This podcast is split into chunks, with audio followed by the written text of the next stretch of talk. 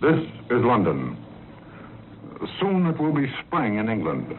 Already there are flowers in the parks, although the parks aren't quite as well kept as they were at this time last year. This is Edward R. Murrow. He's reporting live from London in 1940 during World War II.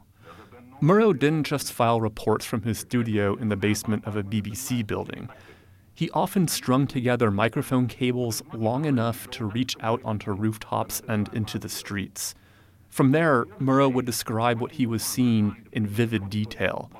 All the while, his microphone picked up the sounds of war all around him. I'm standing on a rooftop looking out over London. At the moment, everything is quiet. For reasons of national as well as personal security, I am unable to tell you the exact location from which I'm speaking.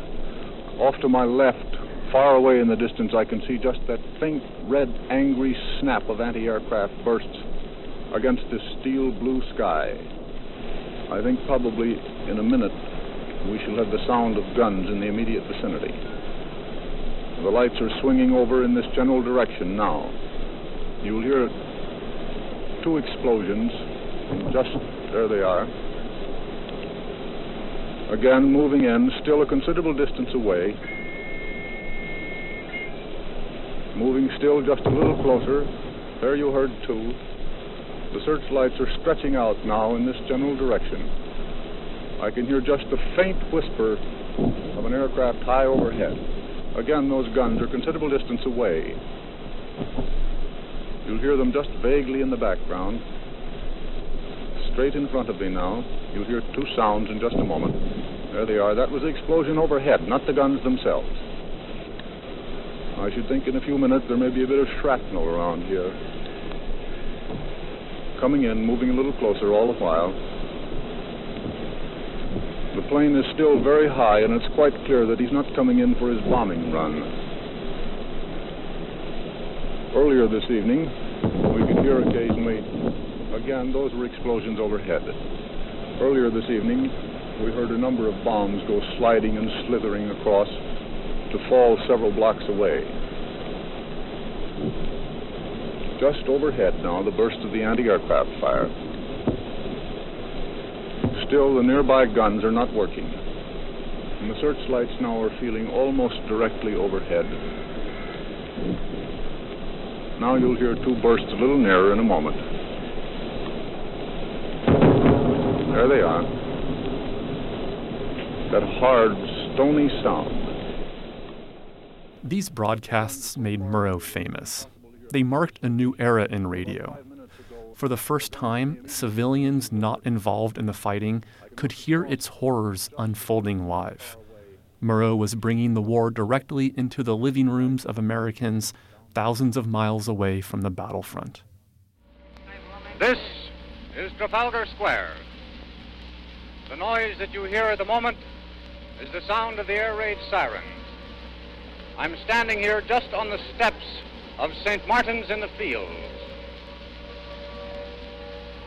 A searchlight just burst into action off in the distance. One single beam sweeping the sky above me now. People are walking along quite quietly. We're just at the entrance of an air raid shelter here, and I must move this cable over just a bit so people can walk in. I can see just straight away in front of me Lord Nelson on top of that big column. There's another searchlight just square behind Nelson's statue. I'll just let you listen to the traffic and the sound of the siren for a moment. Just a few people here walking rather hurriedly toward the air raid shelters.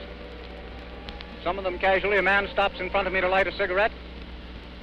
Here comes one of those big red buses around the corner. Double deckers they are. Just a few lights on the top deck. In this blackness, it looks very much like a ship that's passing in the night, and you just see the portholes. There goes another bus. More searchlights come into action.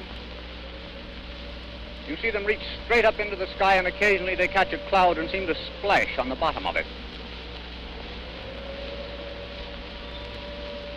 The little traffic lights here, just a small cross on the normal globe, are now red.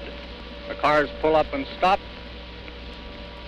I'll just ooze down in the darkness here along these steps and see if I can pick up the sound of people's feet as they walk along. One of the strangest sounds one can hear in London these days, or rather these dark nights. Just the sound of footsteps walking along the street, like ghosts shod with steel shoes. A taxi draws up just in front and stops, just waiting for that red light to change to green while the sirens howl. There it goes, and the cars move off. The World According to Sound is made by Chris Hoff and Sam Harnett. We've not yet seen any burst of anti-aircraft fire overhead. An air raid warden walks out of this shelter. The shelter here, you know, is the crypt underneath this famous old church, just on the edge of Trafalgar Square. The crypt where in days of peace homeless men and women were able to find a night's lodging.